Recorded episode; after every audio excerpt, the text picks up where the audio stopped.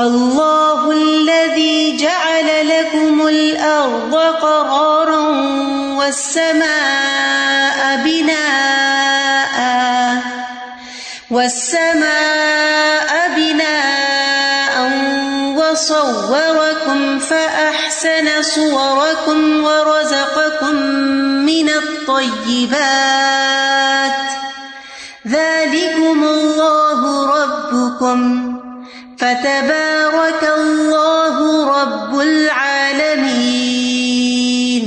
اللہ وہ ہے جس نے تمہارے لیے زمین کو قرار گاہ اور آسمان کو چھت بنایا اور اس نے تمہاری صورتیں بنائی، پھر بہت اچھی تمہاری صورتیں بنائی اور اس نے تمہیں پاکیزہ چیزوں سے رسک دیا۔ یہ ہے اللہ، تمہارا رب۔ بس بہت بابرکت ہے اللہ، جو تمام جہانوں کا رب ہے۔ زمانے کے اعتبار سے نعمت کا ذکر کرنے کے بعد، مکان کے اعتبار سے نعمت کا ذکر کیا گیا ہے۔ یعنی اس سے پہلے لہل و نہار کا ذکر کیا گیا، وہ زمانی نعمتیں تھی اور اس آیت میں اللہ سبحان تعالیٰ نے مزید پانچ نعمتوں کا ذکر کر کے اپنے رب ہونے کی یاد دہانی کروائی۔ تو ان نعمتوں کا تعلق پھر انسان سے ہے یا مکان سے ہے؟ تو اس میں پہلی چیز جس کا ذکر ہے وہ زمین ہے جو قرار ہے، رہائش کی جگہ ہے۔ پھر آسمان ہے جو چھت ہے، سایہ مہیا کرنے کا مقام ہے۔ اور پھر مصور رقم انسانی صورت کا ذکر ہے، انسانی ڈھانچے کا۔ وہ احسن سور رقم اس کی خوبصورتی کا ذکر ہے۔ اور پھر برض کم میں طیبات پانچویں چیز، تمہیں طیبات میں سے رزق عطا کیا۔ پاکیزہ اور لذیذ چیزیں عطا کی تو پہلی نعمت، اللہ اللہ جا الکم الرد قرار اللہ نے تمہارے لیے زمین کو قرار کی جگہ بنایا۔ وہاں رات کو جیسے سکون کی جگہ بنایا نا یہاں زمین کو قرار کی جگہ بنایا۔ یعنی رہنے کے قابل بنایا۔ کہتے ہیں کہ زمین کو جب ابتدا میں پیدا کیا گیا تو وہ ہچکولے کھاتی تھی۔ تو اللہ سبحان تعالیٰ نے اس میں توازن کے لیے، قرار کے لیے اس میں پہاڑ گاڑ دیے۔ اور اس طرح وہ تمام انسانوں اور جانداروں کے لیے قرار کی جگہ بن گئی۔ اگر اس میں مسلسل زلزلے آتے رہتے اور یہ ہلتی ہی رہتی تو کوئی کام نہ ہم کر سکتے۔ قرآن مجید میں آتا ہے، ان اللہ یم سے کچھ سماوات اردا ان تزولا۔ ولا ان ضالتا ان ام سا من احدم بادی بے شک اللہ ہی آسمانوں کو اور زمین کو تھامے رکھتا ہے۔ اس سے کہ وہ اپنی جگہ سے ہٹے اور یقیناً اگر وہ ہٹ جائیں تو اس کے بعد کوئی ان دونوں کو نہیں تھامے گا۔ تو یہ اللہ تعالی کی خاص نعمت ہے۔ جس کی طرف ہمیں توجہ کرنی چاہیے اور شکر ادا کرنا چاہیے اس پر۔ اور اب تو یہ بات ڈسکور ہو چکی ہے کہ زمین کس طرح مسلسل دوڑ رہی ہے۔ اور اس کے باوجود ہم سکون سے بیٹھے ہوئے ہیں اور کسی قسم کا شور بھی نہیں سنتے۔ ورنہ آپ دیکھیں کوئی بھی چیز جب فضا سے گزرتی ہے تو ہواؤں کا اور دیگر چیزوں کا جو پریشر ہے اور شور ہے وہ بھی سنائی دیتا ہے۔ جب گاڑی چلاتے ہیں تو کیا ہوتا ہے؟ انجن کا شور تو ہوتا ہی ہے، لیکن اگر کھڑکی کھول دیں تو؟ ہوا کا شور۔ تو یہ زمین جو ہے کرار کی جگہ اللہ نے بنائی، یہ بہت بڑی نعمت ہے ہمارے لیے کہ اس میں ہم سکون سے رہ رہے ہیں۔ ایک اور جگہ پر آتا ہے سورت النحل میں وہ القافل اردی رواسیا ان تمید ابکم اور اس نے زمین میں پہاڑ گاڑ دیے کہ وہ کہیں تمہیں لے کے ڈھلک نہ جائے۔ پھر اسی طرح، زندگی میں بھی یہ زمین ہمارے لیے قرار کی جگہ ہے اور موت کے بعد رہنے کے لیے بھی قبر جو ہے وہ ایک قرار کی جگہ، ایک ٹھکانا ہے۔ اگر یہ قبریں نہ بن سکتی ہوتی، زمین ساری پتھر کی پتھر ہوتی، تو لاشیں زمین کے اوپر ہوتی اور درندے کھا جاتے ان کو۔ کتنی بے حرمتی ہوتی۔ یا جلا دی جاتی تو استخر اللہ اللہ تعالیٰ دنیا اور آخرت میں جلنے کے عذاب سے بچائے۔ تو زمین جو ہے تمام جانداروں کو رہنے کی جگہ دیتی ہے، زندگی میں بھی مرنے کے بعد بھی۔ الم نجال اردا کفاتا احیا ام امباتا کیا ہم نے زمین کو سمیٹنے والی نہیں بنایا؟ زندوں کو اور مردوں کو؟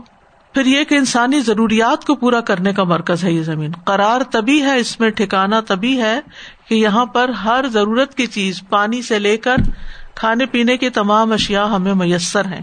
یہ ہمارے کھانے کے لیے کھیت اگاتی ہے، درخت اگاتی ہے اور پھر پہاڑوں کے اندر سے منرلس اور دھاتے نکلتی ہیں۔ جن سے کیا کچھ نہیں بنتا، تو یہ سب اللہ تعالی ہی کا بنایا ہوا نظام ہے، جس سے زمین رہنے کے قابل ہے۔ وہ سما بنا آ اور آسمان کو بلند چھت۔ سما سمو سے ہے، بلند چیز کو کہتے ہیں۔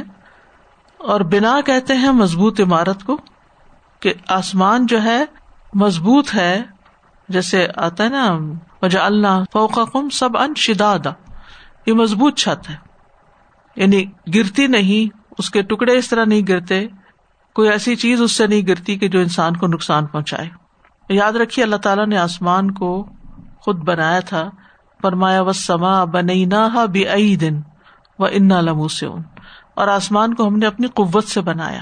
یہ اللہ تعالیٰ کی بہت بڑی نشانی ہے۔ اللہ کی قوت نظر آتی ہے اس آسمان میں۔ وزین نہ اور اس کو ہم نے مزین بھی کیا۔ وہ مالہ من فروج اور پھر اس میں کوئی سوراخ نہیں، جیسے کہ سورت قاف میں آتا ہے۔ افلم ینظروا الى السماء فوقهم كيف بنيناها وزيناها وما لها من فروج. وصوركم فاحسن صوركم اور ہم نے تمہاری تصویر بنائی اور خوبصورت تصویر بنائی. احسانہ کا معنی ہے نہایت حسن اور خوبصورتی کے ساتھ. یعنی تمام جانداروں میں بنو آدم جو ہے یہ سب سے زیادہ خوبصورت ہے. لقد خلق نل انسان فی احسن تقمیم ہم نے یقیناً انسان کو بہترین ساخت پر پیدا کیا اور انسان اور جانور میں فرق بھی یہی ہے۔ یعنی کہ باقی آزاد دل، دماغ، سب کچھ ہے جانوروں کے پاس بھی، جو انسان کے پاس ہے۔ لیکن انسان کے اندر کیا قوت رکھ دی اور جانوروں کے اندر کیا صلاحیت رکھی یعنی اگر آپ گائے، بھینس ذبح کرے تو اس کا جو مغز نکلتا ہے وہ شاید انسانی مغز سے بڑا ہوتا ہے۔ لیکن اللہ نے اس کے اندر وہ سوچنے، سمجھنے کی صلاحیت نہیں ڈالی جو انسان کے اندر ڈالی اللہ نے۔ پھر کتنی فوقیت عطا کی کہ انسان اپنے ہاتھ سے کھا سکتا ہے اور اپنے منہ میں ڈال سکتا ہے، کس طرح وہ چل سکتا ہے، جوتا پہن کے چلتا ہے، لباس پہنتا ہے۔ بہت ساری چیزیں ہیں۔ یعنی انسان کی ساخت کی بہت سی نمایاں خصوصیات ہیں جن پر انسان غور و فکر کر سکتا ہے۔ احسا نسوا رقم ہاتھ ہے تو ان کا تناسب آپ دیکھیں کہ کتنی خوبصورت طریقے سے انگلیوں کا سائز رکھا گیا۔ اگر یہ سارا ایک سائز ہوتا تو کتنی بھدی لگتی۔ یا ایل انسان ما غر کا برب کل کریم اللہ خلق کا فسب کا فعد الک فی ائی صورت ماشا ارک کا بک پھر ہے وہ رضا کا کم منت طیبات اور تمہیں اس نے طیبات میں سے رزق عطا کیا۔ طیب کبھی حلال کے معنی میں بھی ہوتا ہے اور کبھی لذیذ چیز کے معنی میں بھی ہوتا ہے۔ یعنی جو ہمیں عطا کیا، جو کھانے کی اجازت دی، وہ حلال اور پھر وہ لذیذ بھی۔ یعنی جو بھی چیزیں زمین اگاتی ہے، اس میں سے اس کا جو سب سے لذیذ ترین حصہ وہ انسان کھاتا ہے۔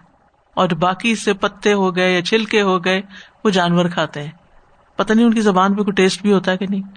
اللہ نے رکھا بھی ہے کہ نہیں۔ لیکن وہ کھا لیتے ہیں، پیٹ بھرنے کے لیے کھاتے ہیں۔ ہم خوشبو بھی اس کی سونگتے ہیں، پھر اس کی شکل بھی دیکھتے ہیں کھانے کی۔ اس کو بھی انجوائے کرتے ہیں جب اچھی شکل کا کھانا ہوتا ہے۔ اچھی طرح کٹنگ ہوتی ہے اس کی، اچھی طرح کوکنگ ہوتی ہے اچھا رنگ ہوتا ہے اس کا، اس کے اصل اوریجنل رنگ نظر آتے ہیں، تو اس کا لطف ہی کچھ اور ہوتا ہے۔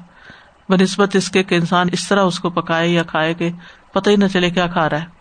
اور پھر رضا کا کو منت طیبات اس میں صرف کھانا پینا ہی نہیں، طیبات میں اور عمدہ چیزیں بھی شامل ہیں۔ یعنی ہر عمدہ اچھی چیز، جیسے نکاح ہے، لباس ہے، زیب و زینت ہے رہائش ہے۔ بہت سی طیبات ہیں جو اللہ نے انسان کو دی ہے ایک خوشبو ہی کو دیکھ لیں آپ کے جو انسان محسوس کر سکتا ہے۔ رنگوں کی دنیا آپ دیکھ لیں۔ تو یہ ساری نعمتیں اللہ کی بندوں کے لیے۔ ذالکم اللہ رب کم یہ ہے اللہ رب تمہارا۔ جس نے تمہیں یہ سب چیزیں عطا کی ہیں۔ اس کے علاوہ کوئی اور نہیں ہے۔ یعنی نہ صرف یہ کہ تمہیں بنایا، بلکہ تمہاری ضرورت کی ہر چیز پیدا کی۔ فتبارک اللہ رب العالمین۔ تو بہت بابرکت ہے اللہ جو رب ہے سارے جہانوں کا۔ تبارک کا مطلب ہے بہت برکت والا۔ یعنی ایسی برکت والا ہے جو قائم دائم ہے۔ اسی لیے یہ لفظ تبارکا غیر اللہ کے لیے نہیں بولا جا سکتا۔ تبارک اللہ رب العالمین یعنی اللہ بہت بابرکت ہے، جس کی بھلائیاں، احسانات، انعامات، فضل بہت زیادہ ہے۔ اور انسانوں کی تربیت اپنی نعمتوں کے ذریعے بھی کرتا ہے، ان کو پروان چڑھاتا ہے۔ اس آئے سے ہی پتا چلتا ہے کہ اللہ نے زمین کو جو کرار گاہ بنایا ہے، یہ انسان کے لیے بہت بڑی نعمت ہے۔ آسمان جو اتنا ہیوج ہے، بڑی جسامت والا ہے، اس کے بے پناہ فائدے ہیں۔ اس کو اللہ تعالیٰ نے محفوظ رکھا تاکہ انسان سکون سے زندگی بسر کرے۔ پھر انسانوں کو جو بنایا تو ساری مخلوقات سے افسل بنایا۔ بہترین صورت دی، بہترین شکل بنائی اس کی۔ اور بہترین کھانے پینے اور رہنے کے سامان عطا کیے۔ هو الحي لا إله إلا هو فادعوه مخلصين له الدين. الحمد لله رب العالمين. هو الحي لا الہ الا هو۔ وہ زندہ ہے اس کے سوا کوئی معبود برحق نہیں۔ بس دین کو اسی کے لیے خالص کرتے ہوئے اس کو پکارو۔ سب تعریف اللہ کے لیے ہے جو تمام جہانوں کا رب ہے۔ وہ الحی۔ وہ ایسا زندہ ہے کہ جس کے لیے موت کا تصور بھی نہیں، فنا کا تصور بھی نہیں۔ ہمیشہ سے ہے اور ہمیشہ باقی رہے گا۔ اور اپنی اس خصوصیت کے ساتھ وہ منفرد ہے۔ اس لیے وہی عبادت کے لائق ہے، کیونکہ وہ زندہ ذات ہے۔ جو مر جائے اپنی زندگی قائم نہ رکھ سکے، اس کی عبادت کس لیے؟ اس کے آگے جھکنا کس لیے؟ اس سے آپ کو فائدہ کیا پہنچے گا؟ تو مرنے والے عبادت کے حقدار نہیں بن سکتے۔ لا الہ اللہ اس کے سوا کوئی الہی نہیں۔ یعنی کوئی ایسی چیز نہیں جو ان صفات میں اللہ تعالی کے کسی طرح قریب بھی ہو۔ نہ اس کے افعال میں، نہ اس کی تخلیق میں، نہ اس کی الوحیت میں، نہ ربوبیت میں۔ فد مخلصین اللہ الدین تو اسی کو پکارو دین کو اس کے لیے خالص کرتے ہوئے۔ یہاں دعا کا لفظ پھر دعائے عبادت اور دعائے مسالہ دونوں کے لیے آیا ہے۔ مخلصین اللہ الدین دین کو یعنی عبادت کو اس کے لیے خالص کرتے ہوئے۔ مطلب یہ ہے کہ ہر عمل میں اخلاص پیدا کرو۔ ہر عبادت، ہر دعا، ہر عمل میں اللہ کی رضا ہی مد نظر رکھو۔ کیونکہ اخلاص ہی وہ چیز ہے جس کی بنا پر عبادات قبول ہوتی ہیں۔ سورت البینہ میں بھی آتا ہے وبا امرو اللہ ابد اللہ مخلصین اللہ الدین تو دین میں اطاط اور عبادت آ جاتی ہے اور اخلاص کی شرائط میں سے ہے کہ انسان ہر طرح کی ریا کاری کو چھوڑ دے۔ عبادت کا مقصد اللہ کا تقرب حاصل کرنا ہو۔ نیک عمل سے اللہ کا قرب چاہنا مراد ہو۔ غیر اللہ کا نہیں۔ اپنے نیک امال کسی کو دکھانا، جتلانا، بتانا مقصود نہ ہو۔ کیونکہ اگر انسان کسی اور کے قریب ہونے کے لیے یہ سب کچھ کرتا ہے، تو پھر غیر اللہ کو اس عبادت کا حصہ دے دیتا ہے۔ الحمد للہ رب العالمین۔ سب تعریف اللہ ہی کے لیے ہے۔ قولی تعریف فیلی تعریف، سب کی سب۔ مد و ثنا، سب کچھ اللہ کے لیے۔ عبادت بھی اسی کے لیے۔ تو یہاں توحید کے بعد اللہ کی حمد بیان کی گئی ہے۔ اور حمد کا کیا مانا ہوتا ہے؟ محبت اور تعظیم رکھتے ہوئے اللہ تعالی کا کامل وصف بیان کرنا، تعریف بیان کرنا۔ حمد میں محبت اور تعظیم دونوں ملی ہوئی ہوتی ہیں۔ انسان کبھی اس کی تعریف کرتا ہے جس سے وہ محبت کرتا ہے، اور کبھی اس کی کرتا ہے جس کی وہ تعظیم کرتا ہے۔ لیکن انسان جب اللہ کی تعریف کرتا ہے تو اس میں محبت بھی ہوتی ہے اور تعظیم بھی ہوتی ہے۔ تو آسمان و زمین کی تخلیق کی ابتدا اور انتہا میں اللہ ہی کی تعریف ہے کہ سب کچھ اسی نے بنایا ہے۔ ملائکا جو ہے وہ عرش کے ارد گرد چکر لگاتے ہوئے اللہ کی حمد کے ساتھ اس کی تصویر بیان کرتے ہیں۔ تصویر کا مطلب ہوتا ہے اسے ہر ایب اور نق سے پاک قرار دے دینا۔ اصل تعریف یہ ہے جو تصویر کے ساتھ ہو۔ تو اللہ ہی منم حقیقی ہے۔ تو ہمیں بھی کثرت سے اللہ کی حمد کرنی چاہیے کیونکہ یہ بہترین عبادات میں سے افضل دعا ہے۔ الحمد للہ اس کو دعا کہا گیا۔ اور سب سے افضل بندے قیامت کے دن وہ ہوں گے جو کثرت سے اللہ کی تعریف کرنے والے ہیں۔ اور الحمد للہ کہنا میزان کو بھر دیتا ہے۔ اور اللہ کی تعریف جو ہے، یہ فائدوں کے حصول کا ذریعہ ہے۔ مسائل کے حل کا ذریعہ ہے۔ ایک عرابی نے نبی صلی اللہ علیہ وسلم سے کہا، مجھے کوئی دعا سکھا دے۔ امید ہے کہ اللہ مجھے اس سے فائدہ دے گا۔ آپ نے فرمایا، کہو اللہ لک الحمد کلو و الئی کا یرج الامر کلو اے اللہ، تیرے ہی لیے سب تعریف ہے اور تیری ہی طرف سب کام لوٹتے ہیں۔ تو یہ پڑھ کے اگر انسان دعا کرے تو ان شاء اللہ دعا قبول ہوگی۔ مسائل حل ہوں گے۔ اللہ لک الحمد کلو و الئی کا یرج الامر کلو قل انی نہیت ان اعبد الذین تدعون من دون اللہ لما جاءنی البینات لما جاءني البينات من ربي وأمرت أن أسلم لرب العالمين. کہہ دیجیے بے شک میں تو روک دیا گیا ہوں اس سے کہ میں ان کی عبادت کروں جنہیں تم اللہ کے سوا پکارتے ہو، جبکہ میرے پاس میرے رب کی طرف سے واضح نشانیاں آ چکی ہیں۔ اور مجھے یہ حکم دیا گیا ہے کہ میں تمام جہانوں کے رب کا فرما بردار بن جاؤں۔ کل انی نہی تو ان آبد الدین تدعون من دون اللہ۔ کہہ دیجیے بے شک مجھے تو روک دیا گیا ہے۔ انی کی وجہ سے جملہ میں تاکید پیدا ہو گئی ہے۔ نہی کا مطلب ہوتا ہے کسی کے غلبے کی بنا پر کسی کو روک دینا یعنی جو غالب ہوتا ہے وہ روکے۔ رک جاؤ اسٹاپ یعنی اللہ کی طرف سے مجھے روک دیا گیا اس بات سے کہ میں غیر اللہ کی عبادت کروں، ان ہستیوں کی پرستش کروں جن کو تم اللہ کے سوا پوچھتے ہو یا ان کو پکارتے ہو۔ لما جا انی البینات، جب میرے پاس واضح نشانیاں آ چکی بینات آ چکی بینات بینا کی جمع ہے۔ بینا کہتے ہیں بیان کرنے والی چیز، کھول کے رکھنے والی چیز۔ تو بینات میرے پاس آ گئی یعنی وہ سارے دلائل، نشانیاں آ گئی جنہوں نے حقیقت کھول کے بیان کر دی ہے۔ وہ امیر تو ان اسلم رب العالمین، اور مجھے حکم دیا گیا ہے کہ میں رب العالمین کے لیے سر جھکا دوں، آجزی کا اظہار کروں فرما برداری کا اظہار کروں، اسی کی اطاعت کروں۔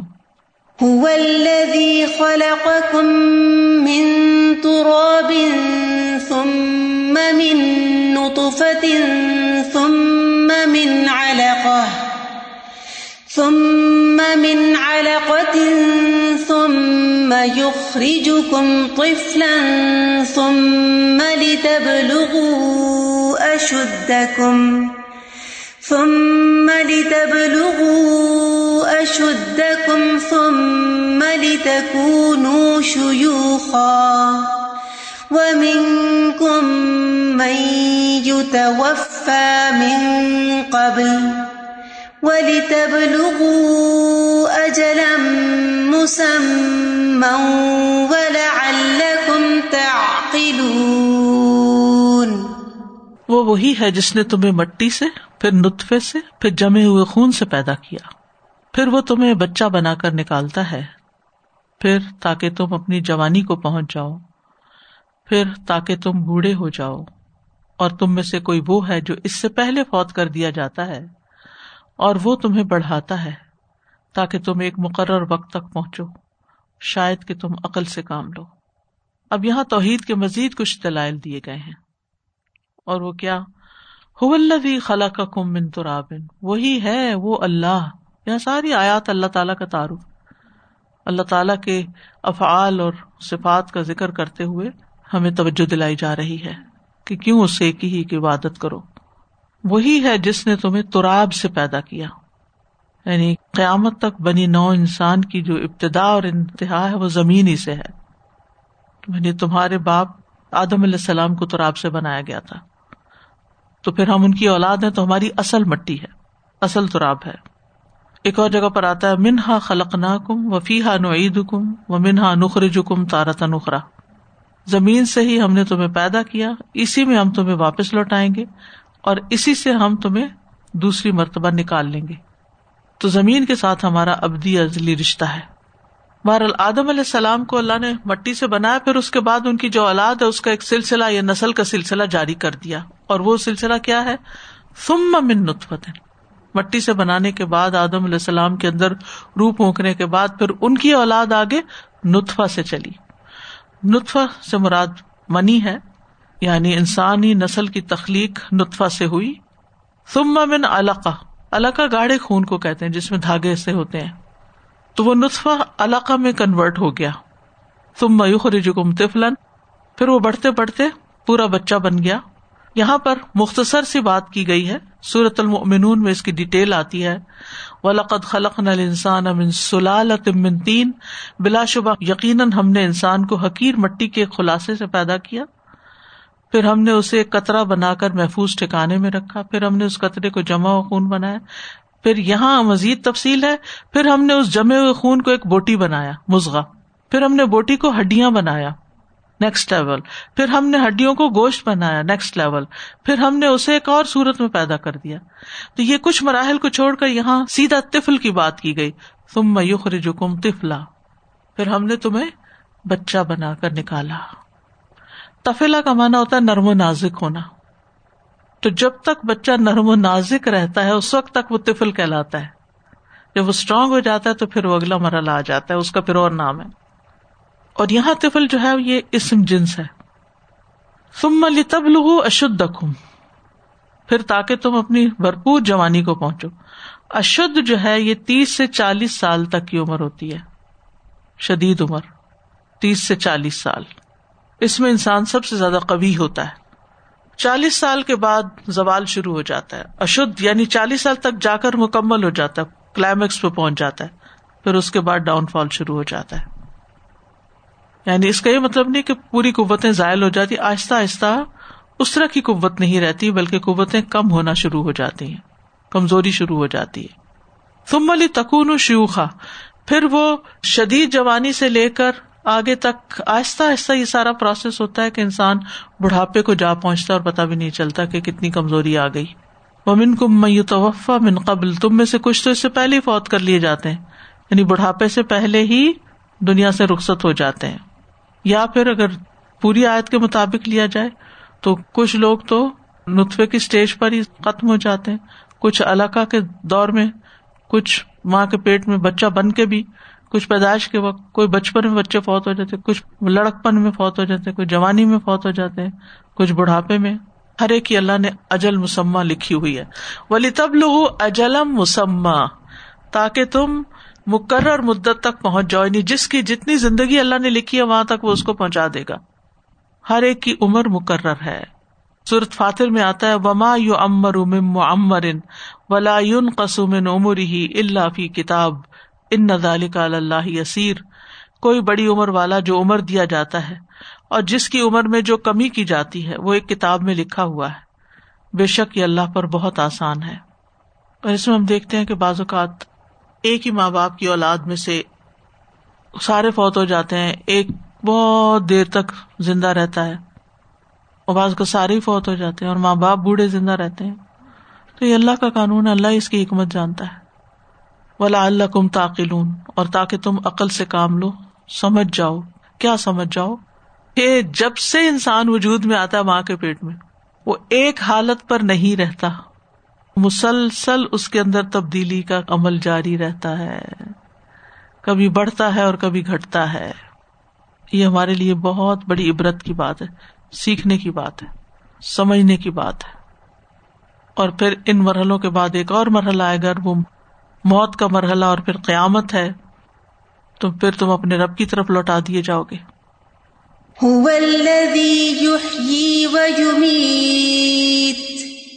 فَإِذَا قَضَى أَمْرًا فَإِنَّمَا يَقُولُ لَهُ كُن فَيَكُونُ وہی تو ہے جو زندہ کرتا ہے اور موت دیتا ہے۔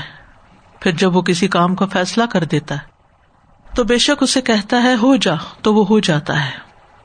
ہو اللہ وہ اللہ ایک اکیلا وہی ہے جو زندگی اور موت کا مالک ہے، کوئی اور نہیں ہے۔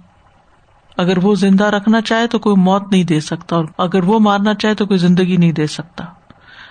اسی کے حکم سے ہی موت آتی ہے، اسی کے حکم سے ہی بندہ پیدا ہوتا ہے۔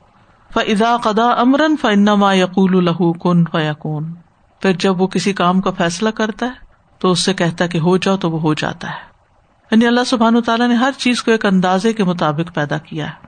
کس کو وجود میں لانا ہے، کس کو فنا کرنا ہے، اس کے لیے بس اس کو کن کہنے کی ضرورت ہوتی ہے۔ ساری اس کی پلاننگ پہلے سے موجود ہے۔ سورت القمر میں آتا ہے، وما امرنا اللہ واحد کلم ہل بسر ہمارا حکم بس ایک ہی بار ہوتا ہے، آنکھ چپکنے کی دیر میں۔ سورت نحل میں آتا ان نما قول لشی ان ادا ارد نہ ہو نقول الح کن فیقون جب ہم کسی چیز کا ارادہ کرتے ہیں تو اس کے بارے میں بس اتنا ہی کہتے ہیں کہ ہو جا، تو ہو جاتی ہے۔ تو اس سے یہ پتا چلتا ہے کہ اختیار سارے کا سارا صرف اللہ کا ہے۔ اس کے سوا کسی کو کوئی اختیار حاصل نہیں۔ پھر کسی اور کی عبادت کا مقصد کیا؟ اس سے دعا کرنے کا مقصد کیا؟ جب اس کے پاس اختیار ہی نہیں، زندگی اور موت تو اللہ کے ہاتھ میں ہو اور تمہارا رسک کسی اور کے ہاتھ میں، یہ نہیں ہو سکتا۔ انسان کو وقتی طور پر جو اختیار ملا ہے، تو یہ بھی مکمل اختیار نہیں ہے، چند محدود چیزوں کے اندر ہے۔ اور جو اپنے اس اختیار کو بھی سرنڈر کر دیں اور اللہ کے تابے دار بن جائیں، وہ عقل مند لوگ ہیں۔ یعنی انسان غلط کام کرنے کا اختیار رکھتے ہوئے اپنا اختیار چھوڑ دے۔ اور اللہ کے حکم کے مطابق وہ عمر تو ان اسلم رب العالمین کر دے۔ تو جو لوگ اس سوچ کے مالک ہوتے ہیں، وہی دراصل اس جنت کے لیے تیار ہوتے ہیں جو اللہ نے ایسے بندوں کے لیے رکھی ہے جو اس کے خاص بندے ہیں۔